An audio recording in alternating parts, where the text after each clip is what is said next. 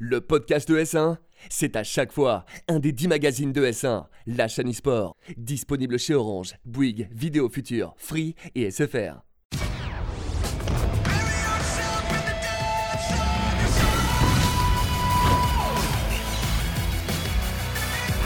Bonjour à toutes et à tous, messieurs dames, et bienvenue dans Fra, votre rendez-vous 100% FPS sur ES1. On est ravis de vous retrouver pour ce troisième épisode de la saison.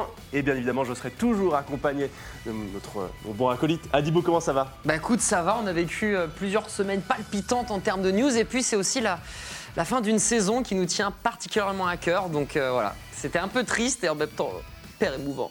Ne retiens tes larmes, t'inquiète pas, parce qu'on va en parler avec euh, un spécialiste forcément et un ami qu'on est ravi d'accueillir sur le plateau. toi comment est-ce que tu vas?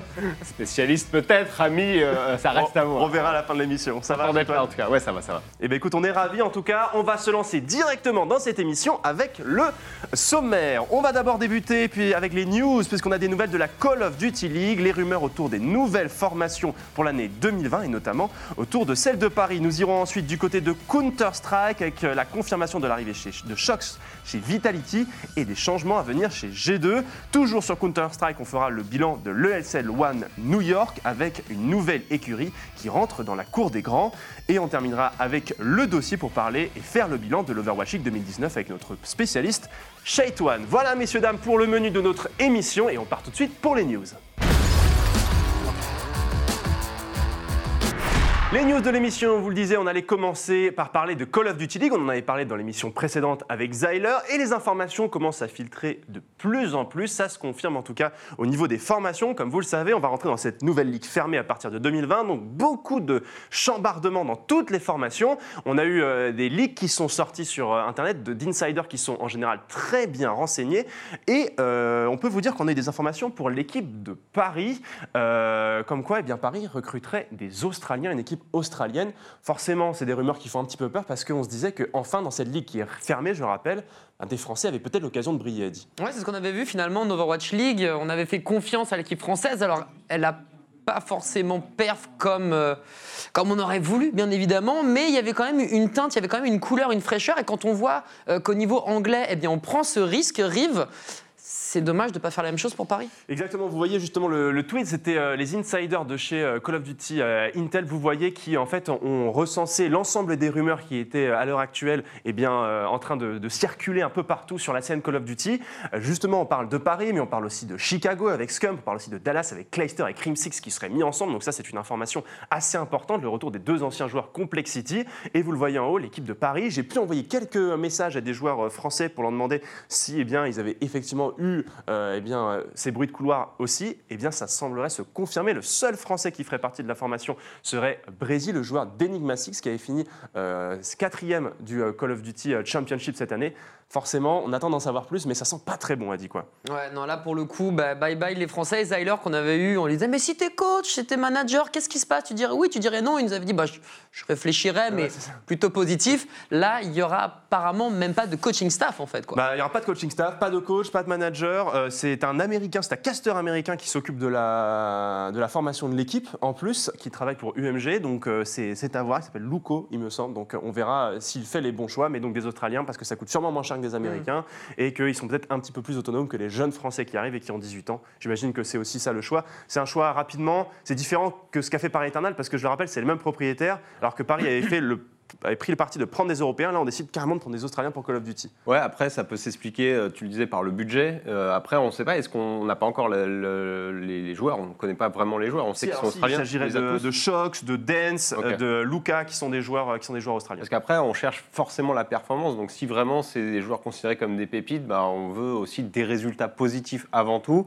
Et oui, le projet plaît plus euh, aux Français s'il y a des Français dedans. Mais bon, euh, au bout d'un moment, tu as payé, tu veux du résultat. Quoi. Ouais, c'est ça. Donc ils ont payé, ils veulent des résultats. Eh ben, écoutez, on, le verra. On attend donc les confirmations, bien sûr. Mais par exemple, Londres a fait le choix de prendre des Anglais. On sait que la scène anglaise est un petit peu plus mature en termes de niveau de jeu, de confirmation, en termes de titres aussi. Ils ont plus de, de titres à leur palmarès, donc ça peut plus intéresser. Mais on vous tiendra au courant, bien sûr. Mais voilà les premières informations qui commencent à sortir. On vous le disait, on va faire aussi euh, deux news sur euh, Counter-Strike Global Offensive et on en parle depuis plusieurs semaines maintenant. Les rumeurs autour de Vitality après la mise sur le banc de NBK. On attendait qui allait le remplacer. Les rumeurs étaient de plus en plus persistantes. Elles se sont confirmées. C'est Shox, l'ancien joueur de chez G2 qui jouait dans la structure espagnole depuis maintenant trois ans, qui va rejoindre la ruche. Euh, Shox qui était pressenti. On parle d'un montant de 400 000 dollars pour faire venir eh bien, la tête de gondole française. Shox, c'est un niveau de jeu énorme. C'est un leader aussi d'hommes, mais c'est aussi eh quelqu'un qui fait vendre des maillots. On va pas se le cacher. Donc pour ça aussi, il a été recruté euh, chez Vitality. Une nouvelle euh, intéressante, on s'y attendait, a dit comme je le disais. Oui, on en avait déjà parlé la dernière fois, justement, et euh, c'est juste la, consécration finalement de tout ça. Après, euh, ça reste un très bon joueur, c'est un leader, comme tu le disais. Et puis, il y a ce côté Vitality que moi j'aime beaucoup, c'est le côté marketing qui est quand même bien léché, qui est bien travaillé, qui va te donner envie d'acheter un maillot, etc. Donc, pour le coup, je trouve que c'est une belle opération. Et ce qui est marrant, c'est de voir qu'on va prendre un joueur chez G2 et que forcément, chez G2 aussi, il va devoir euh, Il va y se avoir des renflouer. changements, on va en parler juste après, mais voilà, Shox donc qui fait son arrivée chez Vitality, comme je le disais, c'est un leader, mais c'est vrai que chez Vitality, il n'aura pas ce rôle de leader là. Il l'a dit euh, justement euh, dans plusieurs interviews que voilà, il, aurait, voilà, il aurait son mot à dire dans la formation, mais en in-game, ce sera Alex qui restera le capitaine, qui fera le lead in-game dans, euh, dans les parties. Donc ça aussi, c'est important à préciser. Il y a un changement de rôle donc euh, pour Shox qui va, eh bien, il le disait lui-même, se reconcentrer un petit peu plus sur son viseur, sur son shoot, et on verra bah, si individuellement il arrive à reprendre le niveau eh bien qu'il euh, qu'il avait auparavant. Et euh, c'est intéressant puisque Xtas donnait aussi une longue interview euh, eh bien, sur les problèmes qu'il y avait eu en interne chez Vitality. Et il disait que si ça ne marchait pas avec Shock, c'était peut-être le dernier essai français chez Vitality. Ouais, ça c'est vraiment coup près. Là, Ouais, je pense qu'au niveau pression pression, ouais. si tu la bois pas la pression, là honnêtement, t'es es mal. Donc euh, en même temps, les mots sont justes, les mots sont vrais et c'est pas une surprise qui va t'arriver comme une épée de Damoclès. Au moins les joueurs sont au courant. Maintenant, ça va être à eux de faire le taf. Oui, exactement. Donc euh, voilà les changements chez Vitality. Le premier test sera la DreamHack Malmö, donc qui se déroulera le week-end prochain. On vous tiendra bien évidemment au courant de ces résultats puisqu'ils sont bah, critiques pour les deux équipes françaises, que ce soit eh bien Vitality et aussi G2. On vous le disait, des changements dans la line-up eh bien 100% française, puisqu'on avait eh bien Kiyoshima qui avait rejoint l'équipe pour pallier justement au départ de Shox. Eh bien, il a, il a fait deux petits tours et puis s'en va. Il s'en va également avec Lucky et on aura donc deux nouveaux joueurs. Et ce ne seront pas des Français.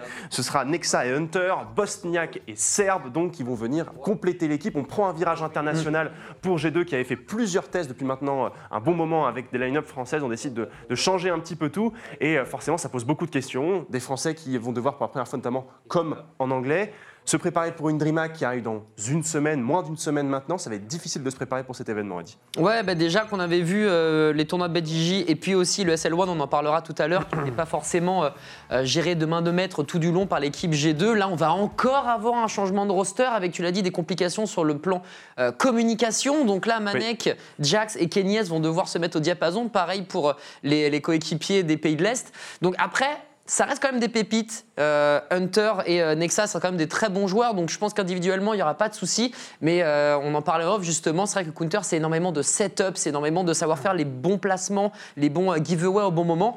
Et c'est là-dessus que ça pourrait pêcher, donc euh, faut faire gaffe à G2. Mais quelque part, c'est déjà, par rapport à Vitality, tu vois, une sorte de, de premier pas en avant. Oui, c'est ça. On nous disait que Vitality, c'était peut-être la dernière chance française. G2 a déjà euh, fait ça. le pas. On verra comment est-ce que Kenyes et euh, les siens vont réussir à, on va dire, s'accorder avec leur nouveau coéquipier. En si peu de temps, le DreamHack Malmö sera eh bien, un beau galop d'essai, mais qui sera sûrement euh, difficile. Voilà pour ce qui est des changements du côté de chez, de chez- de chez- des équipes françaises. Il y a encore beaucoup de changements sur la scène actuellement sur, sur Counter-Strike. Ça tourne pas mal, euh, mais euh, c'est intéressant et on vous tiendra euh, bien évidemment informé pour la suite euh, des changements s'il y en a pour euh, les équipes, notamment pour NBK qu'on entend du côté de chez Unviews, Complexity. Bref, bien évidemment, il ne part pas à la retraite. Il n'en est pas question, en tout cas pour l'ancien leader de Vitality. On fait aussi un tour du côté des résultats, puisqu'il y avait l'ESL One New York qui se déroulait donc euh, forcément dans la Grande Pomme, dans l'enceinte de la Grande Pomme. C'était un événement assez important. C'était pas un major, mais c'était quand même un gros tournoi tier 1 avec les meilleures équipes du monde. On avait du Team Liquid, on avait euh, du Astralis qui était présent, et ce sont les Evil Geniuses qui se sont imposés, les anciens joueurs de Energy qui se sont imposés devant leur public, qui vont donc rentrer dans la cour des grands. Ils se sont imposés de façon impériale. Deux victoires face à Astralis, 2-0, puis 3-1 dans cette grande finale. Ils ont été impressionnants avec Stanislo, le Canadien, qui a su l'idée ça d'une main de mettre Serkiu, le Bulgare aussi, qui aura su eh bien, être euh, tranchant avec son AWAP. En tout cas, ils ont impressionné. Ils rentrent dans ce trio de tête désormais Liquid. Un petit peu moins fort qu'à un moment, Astralis qui n'arrive pas à conclure après son super major à Berlin, et Evil Geniusis qui euh, est bien sous ce nouveau, cat- sous ce nouveau tag, puisque Evil Geniusis revient sur la scène euh, Counter-Strike, et bien euh, arrive à accrocher un premier titre en une compète. Donc euh, voilà, ils ont misé sur le bon cheval. Ouais, clairement, ils sont revenus sous ces couleurs, donc l'Energy Sport, le 26 septembre. Quelques jours après, on remporte tout simplement ce titre. Et euh, à côté de ça, bon, c'est vrai qu'au niveau des équipes, t'avais beau avoir FaZe, Hens, G2, Team Liquid, etc. Ils sortent de major, donc ils sont encore, voilà, comme on disait, en pleine période de recrutement. Il y a des joueurs qui sautent, il y en a Oui. qui vont arriver, etc. Donc on va dire que c'est plus que logique qu'il y en aura pour les Evil Geniuses. Par contre, plus le temps va passer, moins on va rester dans cette lune de miel. Donc il va Oui, falloir ça. faire très attention à ces joueurs de ne pas euh, non plus se dire que c'est gagné d'avance, etc. C'est loin d'être le cas. Les autres équipes, là, une fois qu'elles seront formées, on pense, nous en tant qu'affaire Habitat Ouais. G2, une fois que les cinq joueurs seront enfin bien stuck ensemble, ça risque de faire beaucoup de dégâts. Ça va être très intéressant. G2 aussi était d'ailleurs à cette LESL One Cologne. Il tombe en demi-finale face durement hein, face euh, justement à ces euh, Evil Geniuses. Euh, Shaytoine, toi, tu suis un petit peu cette scène euh, Counter-Strike, une autre scène FPS Suivre, c'est un grand mot, mais je regarde ça un petit peu de loin. En tout cas, je vois que les grosses écuries sont en train de revenir, notamment euh, IG, du, du coup, ça fait plaisir. Euh, une structure qui est euh, empirique hein, sur tous les, les jeux e-sport ou beaucoup de jeux e-sport. Mais après, c'est Astralis, la chute, là, euh, je suis un peu. euh, Bon, après, ils tombent en finale, donc ça va, tu vois. mais- Ouais, bien ouais. sûr, mais ils étaient imprenables il y a quelques mois, tu vois. Mm. À peine, on en parlait comme les, les génies qui, qui sont imbattables, et du coup, bah, ça commence à, à chuter, quoi. Ouais, c'est attention, ça. attention. Ouais, attention donc euh, pour, euh, pour Astralis. Eh bien, écoute, on va parler de quelque chose que tu connais bien mieux, mon bon Shaitan, puisqu'on va passer au dossier de cette semaine. C'est l'Overwatch League 2019. La fin de cette Overwatch League 2019, donc, qui s'est conclue à Philadelphie ce dimanche 29 septembre, donc à 21h dans le Fargo Center. Cette enceinte avec 14 000 spectateurs qui étaient là eh bien, pour admirer cette finale dantesque entre, euh, les Vancouver Titans, à chaque fois je me fais prendre, Vancouver Titans et San Francisco Shock. Messieurs, on avait euh, une finale de rêve. Est-ce qu'on l'a eu au bout du compte, cette finale? Ce qui était sur le papier incroyable. Ça devait être incroyable. Après, on avait demandé justement les pronos à- aux joueurs, au staff français des Paris Eternal. On a demandé à Nico, Ben Best, euh, Ip, Soon, mais aussi à Albless et Fefe leur avis. Et on va écouter ce qu'ils ont à dire. Je pense qu'on s'est tous trompés sur euh, le vainqueur et comment allait se dérouler tout ça, arrive. Eh bien écoute, on envoie, on écoute tout de suite les joueurs de Paris Eternal et leurs pronostics sur cette finale. J'aime bien, j'aime bien Titan, Ouais. mais euh, Choc, ils sont juste trop forts. Ils- Je pense qu'ils vont gagner. Ah, je dirais que San Francisco a fait un peu plus peur que Vancouver, mais je vais parler un petit peu avec le cœur et je vais dire 4-3 pour Vancouver Titans. Euh, pronostic, ça va être choc. Franchement, ça va être un gros match, mais franchement, je me prononce pas. Euh, pronostic pour moi, je vais voter Vancouver. Ok, bah mon pronostic, ça va aussi être un souhait. J'espère que ça va être un 4-3. Après, pour eux, c'est beaucoup plus compliqué de déterminer qui va gagner. Euh, si je vais voter avec la raison, je dirais que c'est San Francisco Shock qui va l'emporter. Je pense que c'est l'équipe qui a montré le plus de constance sur cette saison. Après, voilà, on connaît les Vancouver Titans et euh, leur force de frappe. Tout est possible dans cette finale. Donc voilà les pronostics, plutôt en faveur de San Francisco, quelques personnes pour Vancouver, mais en tout cas un match serré pour cette finale. Ouais. Écoute, Ah, non, pas trop, Ouais. pas trop serré dans cette finale. Au bout du compte, victoire 4 à 0 de San Francisco Shock. Qu'est-ce qui s'est passé? Qu'est-ce qui s'est passé, Adibou? Bah écoute, il y avait un Sinatra, le MVP de la saison, qui a fait face à euh, Axal, qui était le rookie de l'année. Donc il y avait une certaine confrontation, notamment sur la carte de contrôle au début, le Young Tower. Mais à côté de ça, tu avais l'équipe de San Francisco qui était beaucoup trop solide parce que Joel Bean sur son Sigma qui était impérial, parce que Twilight sur Sahana qui était mais magistral. Et, et du coup, bah, ça a tenu bon la barre. À la limite, sur Eichenwald, sur le deuxième round d'attaque, Ouais. il aurait pu, pu se passer quelque chose. Mais non, c'est l'équipe San Francisco euh, Shock qui n'a finalement que choke une seule fois au winner bracket face à Atlanta et qui ensuite a tout simplement déroulé. 20-0 pour cette équipe Ouais. depuis le loser bracket, c'est un sans faute. Mais est-ce qu'on s'attendait à ce point-là, à une telle domination 4-0 en finale face à Vancouver? Bah, clairement, déjà, quand on, quand on les voit tomber en loser bracket, on se pose la question genre, qu'est- qu'est-ce qui se passe? Ouais. C'est pas, pas une logique, ça reflète pas du tout ce qui s'est passé pendant toute cette saison où SF Shock n'est- n'a fait que monter en puissance. Bon, voilà, ils se retrouvent en loser bracket. On le sait, c'est la première année que ça arrive, il y a un loser bracket. Ils vont pouvoir remonter, on l'espère en tout cas. Là, ils enchaînent les 4-0, 4-0, 4-0. Ils se retrouvent en grande finale. On fait, bon, bah, c'est la finale rêvée, comme vous l'avez dit. Et on, tout, le monde, tout le monde pronostiquait un 4-2, un 4-3, quelque Ouais, chose ouais. De, de vraiment euh, accroché. Finalement, ils arrivent et ils continuent sur le 4-0 à croire qu'ils ont pris goût, tout simplement. Mais c'était une C'est machine. pas mal 4-0 en fait. Ouais, c'est bien les 4-0, on va faire ça nous. Je crois que sur 46 matchs de ces- toute la saison, ils ont fait 25 4 à 0. Ouais, ouais c'est incroyable. C'est mais, en, mais en réalité, de matchs, ça, 25 ça 4-0. choque pas vraiment parce que c'est une équipe ultra bien rodée. Tu as souvent l'occasion de parler de projet et là, c'est un truc qui s'est concrétisé. Là, c'est la deuxième année du coup que les San Francisco Shock euh, jouent ensemble. On a eu quelques changements, mais pas tant que ça finalement. Donc, on a vraiment une machine bien huilée. On a des joueurs talentueux à chaque poste et on n'a pas peur de faire des remplacements, de mettre des gens sur le banc et juste de faire jouer les gens qui sont, enfin, les joueurs qui sont en forme et sur les bons pics. Donc voilà, on s'est adapté à toutes les méta. On a traversé toutes les tempêtes. SF Shock, grand champion. Grand champion avec bah, sûrement logique. Moi, je- moi, personnellement, j'avais pronostiqué San Francisco Shock, mais certainement pas dans cette physionomie, parce qu'ils avaient impressionné. Vancouver aussi arrivé avec des arguments à faire valoir. Peut-être forcément plus de cartes qui avaient été concédées, notamment face euh, à New York. Mais cette finale a tourné court, a dit, forcément pour le spectacle, un petit peu, un petit peu déçu quand même. Bah, un petit peu déçu et même quand on a vu au niveau des pronostics, hein, tout le monde voyait quelque chose de très serré. Ça termine sur un 4Z des femmes, donc euh, vraiment euh, on est au maximum de la hype. Mais non, à côté de ça, c'est vrai que aussi, ça joue aussi sur les vues. Mais ça, oui, ça joue sur les vues, mais ça Euh, aussi, ça- moi je remets aussi en question le, le format, messieurs, parce que je le rappelle, on avait une équipe San Francisco Shock qui revenait du loser bracket. Quand on vient du loser bracket, en général, on a un désavantage par rapport à celle qui n'a pas perdu. Le seul désavantage qu'avait San Francisco, c'était que Vancouver piquait la première carte. Ouais, mais tu vois, dans le sport américain, en NBA par exemple, tu commences chez toi.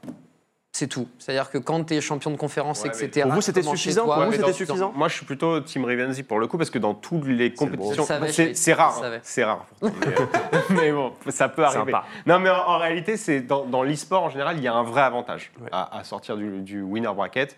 Alors dans le sport traditionnel, je veux bien, parce que ça a peut-être moins d'influence, mais là, tu, il y a quand même un, tout un processus euh, qui est, qui est là. Et tu dois avoir quelque chose, quoi. Bah, la seule, la, la compétition notable en e-sport qui utilise le système de loser bracket sans désavantage pour celui qui remonte, c'est The International de Dota, où quand tu remontes du euh, loser bracket, tu n'as pas de désavantage par rapport à celui qui vient du winner. Mais euh, bon, c'est vrai que euh, après, voilà, on sait que l'Overwatch League est régi par des annonceurs télévisés très puissants aux États-Unis, donc c'est difficile de leur dire les gars, ça va peut-être durer le double de ce qui est prévu. Les mecs ont fait Ouais, puis- impossible. Comme ça, le public est aussi sur quelque chose qu'il connaît déjà. et, et à citer sur un FT4, ce qui était le cas donc premier arrivé à 4 victoires, ben, tu vas mettre quoi? Tu vas dire, hey, tu mènes déjà d'une carte, donc il suffit de gagner trois cartes, mais ça va aller encore plus vite, quoi. Donc c'est pour ça le fait de ne pas avoir de réel avantage. Et en plus, on l'a vu, Vancouver Titan sur les cartes de contrôle, c'est quand même très puissant. Donc le fait qu'ils choisissent derrière, je trouve que c'est quand même un avantage, euh, alors qui paraît peut-être pas comme ça euh, quand on compare à d'autres scènes e-sportives. Mais personnellement, en tout cas, moi je vais être Team Adibou, euh, ça me choque pas. Team Adibou donc pour, euh, pour ça. Donc cette finale qui clôture cette saison, les San Francisco Shock reparlent avec 1,1 million de dollars, 600 000 dollars pour euh, les joueurs de Vancouver Titans quand même. Donc on clôt cette année 2019. Maintenant, année charnière pour l'Overwatch League l'année prochaine, 2020 avec les homestands, ce système où en gros les équipes vont se déplacer de ville en ville pour euh, aller jouer. Paris, Londres, New York, Chengdu, euh, Shanghai, Séoul. Les équipes vont bouger partout à travers le monde. Messieurs, qu'est-ce qu'on en pense de ça? Ça va être euh, une année décisive pour l'Overwatch League. Ah ouais, une année décisive, une année avec énormément de changements. Là, on a eu euh, une saison euh, 2019 qui ressemblait beaucoup à la, à la première saison, la saison inaugurale évidemment. Là, on change complètement de format. Ça va être très fatigant, on l'imagine, pour les joueurs et même pour le, pour le staff, de, pour les staffs de chaque équipe. Maintenant, voilà, ça fait de la hype pour chaque ville, ça fait de la hype pour les spectateurs. On met le spectateur un C'est, petit euh, peu euh, en avant. C'est aussi un gain financier pour les équipes parce qu'en fait, les équipes vont un petit peu à l'image du, euh, du sport traditionnel comme le football. Tout ce qui est généré en termes de bénéfices par l'événement qui est créé revient directement à la C'est structure. ça, exactement. C'est vrai que moi, j'ai tendance à mettre en avant le côté euh, spectacle, mais on parle d'argent avant. On parle d'argent parce que Non, mais c'est vrai, il a Bah. L'Overwatch League, quand c'est 25 millions, quand c'est 50 millions l'entrée, tu parles d'argent à un moment d'accord donné. avec tu toi, vois. on parle- en général, on parle d'argent, mais moi, c'est plus le côté, voilà, on va avoir des homesteads, Oui. voilà, en France notamment, Trois il va y homesteads en en avoir France, partout dans le monde, et c'est vrai que ça fait plaisir à tout le monde. dont les passes week-end sont désormais disponibles. On avait parlé du tollé des, des All Pass. Maintenant, je vous rappelle, les passes week-end sont disponibles pour euh, si vous euh, voulez aller voir les homestands à Paris. Euh, système très intentant aussi pour les équipes. J'ai pu discuter avec notamment des managers d'équipe. C'est 4 jours en déplacement, 3 jours à la maison. Par semaine, c'est des gros, gros, gros plannings. Ouais, totalement. Pour les scrims, pour s'entraîner, etc., il va falloir être vraiment concis, rapide, précis. Et c'est peut-être pour ça qu'il y a énormément de têtes qui tombent également. On voit beaucoup de coachs, beaucoup de joueurs qui sont remerciés. Même les streamers de certaines équipes hein, sont, euh, sont remerciés bien gentiment. Donc, euh, on cherche finalement la crème de la crème pour cette version 2020 pour les qui, euh, je remettrai un petit point sur le côté financier. Normalement, c'est l'année où on va être vraiment bénéficiaire justement pour ces franchises-là. Et c'est le moment où il devrait y avoir du spectacle de plus en plus grâce, on va dire, bah, aux Zénith de Paris qui devraient, en tout cas je l'espère, être aux couleurs de Paris Eternal quand on va y aller. Mais c'est vrai que ça va être éreintant. C'est un, un nouveau système et encore une fois, eh bien, ça reprend les franchises américaines où les joueurs bah, sont très souvent en déplacement. N'hésite pas à faire euh, tout simplement tout le tour des États-Unis, parfois faire des back-to-back où on joue, on prend l'avion et on rejoue le lendemain, on fait fi du décalage horaire. Enfin bref, ça va être très très chaud, mais quelque part, est-ce que c'est pas ce qu'on attendait, messieurs, depuis toutes ces années? Bah ouais, j'espère en tout cas. Après, comme tu dis, il va y avoir rentabilité, mais il y a aussi des investissements qui sont faits, notamment par Philly, qui a décidé de créer sa propre arena. 50 millions de dollars, messieurs, investis pour construire ce monstre dédié à l'e-sport à Philadelphie pour cette équipe de Philadelphia Fusion. On sait que l'investisseur de Philadelphie est quelqu'un de très puissant parce qu'il détient aussi euh, l'équipe T1, donc euh, l'équipe de Faker sur League of Legends.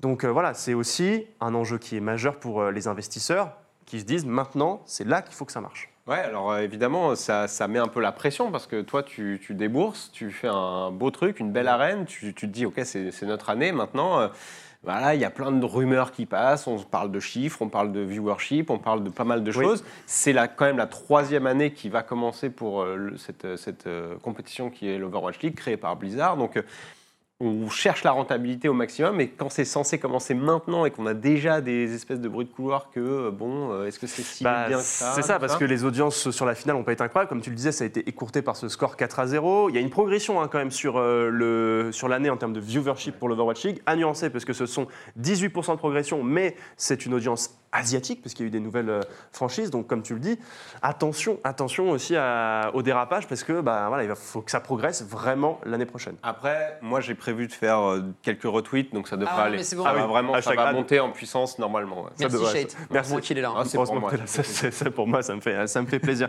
Euh, Paris Eternal, messieurs, rapidement un mot. Selon vous, comment est-ce que ça va bouger Euh, Est-ce qu'il va y avoir du mouvement, surtout? Bah, vu qu'on cherche des, des coupables, entre guillemets, euh, on risque d'avoir effectivement euh, des joueurs. je- J'espère pas des Français, j'espère que Fefe Albès et toute la team resteront. En tout cas, pour les joueurs, c'est le contrat de deux ans, donc ça devrait aller. Mais j'espère qu'ils vont rester. Après, pour les euh, internationaux, c'est pas si sûr que ça. On, on sait qu'il y a des contrats qui ont été signés sur deux ans ou quoi, on ne sait pas exactement qui. Enfin, voilà, on ne peut pas tout, tout dire non plus, mais voilà, il y aura, il y aura des changements, c'est sûr. C'est le cas pour toutes les équipes. On ne va pas euh, faire de langue de boîte. Il y a des changements dans tous les sens, que ce soit pour les coachs, pour les managers, pour les joueurs. Oui, c'est le grand mercato Ouais, ouais. pour toutes les équipes. Donc euh, je pense que Paris ne va pas passer à travers les Mm. mailles du filet. Maintenant, à savoir qui reste, qui part, c'est la grande question. On aura les réponses très prochainement. On aura les réponses très prochainement et bien sûr, on en parlera dans Frac dès qu'on aura les informations. Voilà pour ce euh, volet Overwatching. On en a parlé, on a fait le débrief de cette finale. On, a- s'est un petit peu projeté sur cette année 2020, mais on en profite d'avoir Shaiton avec euh, nous pour parler de cette année en termes de broadcast français. On passe tout de suite à l'invité.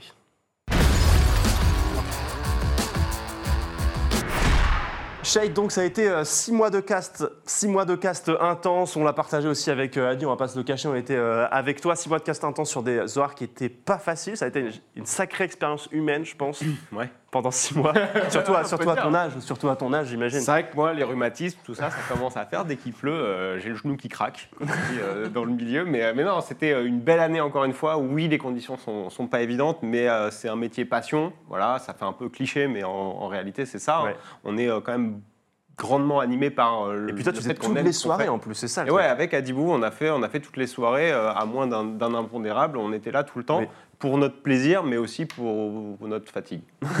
pour, le- pour la fatigue aussi. Mais du coup, c'est vrai que c'était une grande histoire de groupe, bien sûr, avec euh, tous les broadcasters Ouais. euh, qui ont travaillé sur cet événement, qui ont permis de, bah, de- de faire rayonner un petit peu plus cette compétition. Et du coup, je t'ai concocté une sorte de petit, euh, petit euh, sur qui est le plus ou qui est le moins du côté des, des broadcasters, un petit quiz.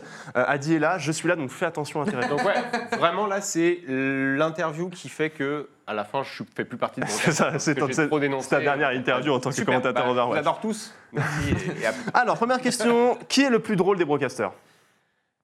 Ah, je pense que je peux pas dire moi-même, donc euh, je vais être obligé de dire Feu Albless Oui, Albès. Ah. Fire. L'homme le plus drôle du monde. L'homme le plus drôle le du plus monde. drôle du Fire, monde. ouais.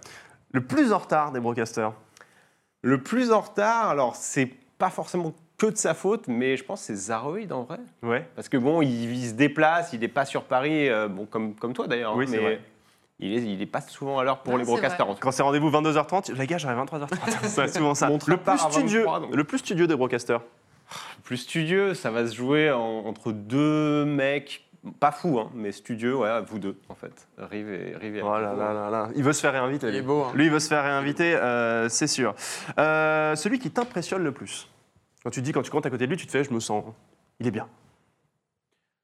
Euh, Me dis pas nous deux parce que voilà. non, C'est ça risque déjà. pas d'arriver. Ok, ok, bah, je voulais être sûr, histoire que ça change un petit peu. vraiment pas entre vous deux. Non, euh, Funka parce que finalement, euh, il est pas vraiment pas présent tant que ça sur, Ouais. sur Overwatch. Il fait beaucoup de choses à côté pour d'autres euh, jeux, StarCraft d'autres 2, par licences, exemple. comme StarCraft 2, où évidemment Ouais. il s'investit énormément. Et, euh, et mine de rien, il arrive quand même à garder bah, ce côté caster euh, un peu parfait d'expérience et à rattraper un peu son retard. Ouais. Donc euh, ouais, il est, il est impressionnant parce qu'il sait tout faire, play-by-play, analyse. Même s'il n'est pas spécialiste Overwatch, il s'en sort très très très très bien. Celui avec qui tu partiras en vacances? Ok, bah Adibou du coup, puisqu'apparemment il me propose une petite villa euh, dans les îles. Au Portugal donc on, on va faire ça. hein. Au, Ah, Port- Portugal on va au Portugal, c'est parfait. Allez, on y va. Celui que tu appellerais pour un déménagement et que tu es sûr qu'il ne dodgera pas. Ah bah... Euh... Lutti Oh, c'est osé. Et la dernière question, celui avec qui, celui avec qui, si tu te celui avec qui tu aimerais te retrouver sur une île déserte, celui que tu choisirais, tu te dis, faut survivre sur cette île. Celui-là, c'est un gars sûr. Pas évident ça. C'est dur ça. Peut-être Ita, parce qu'il pourrait être faible assez vite et je pourrais le manger au final. Ita, si tu nous entends, celle-là, Dédicace mon bro Ita. Elle est pour Et toi, ça part sur du cannibalisme. euh, Eh bien, écoute, bah, merci beaucoup de ta franchise, Antoine. Merci de nous avoir parlé de l'Overwatch League 2019 avec bah, forcément sa projection en 2020 qui sera un énorme enjeu pour euh, Blizzard. Je vais aussi te remercier, Adi, d'avoir présenté cette émission avec moi. Merci beaucoup, Rivenzi. C'était un plaisir une nouvelle fois de t'avoir et je vais vous remercier vous de nous avoir euh, suivis. Restez aux aguets, bien évidemment, puisque l'actualité FPS ne s'arrête jamais. Nous, on se retrouve très bientôt pour une nouvelle émission. Restez connectés sur ES1.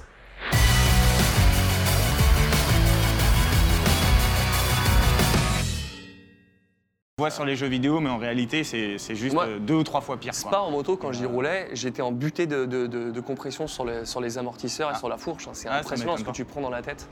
Euh, ça va pas du tout me plaire ce, ce- ce chrono. C'est la dernière fois que tu viens dans e-race, Fabien, sache-le. Je te conseille de freiner avant la ligne d'arrivée. Voilà. Ah là là, allez-y, c'est m'énerve. Une 43, 526, il a le nouveau record d'e-race. C'est Fabien Inke. non, je suis pas jaloux. Euh, merci messieurs d'avoir été là encore pour votre expertise. Avec grand plaisir. On se retrouve dans 15 jours. Avec plaisir, encore une fois. Fabien, merci beaucoup. Bah, de- merci de m'avoir encore euh, convié ici. Eh ben, t'es toujours le bienvenu pour ton expertise. Merci à vous d'être avec nous sur ES1.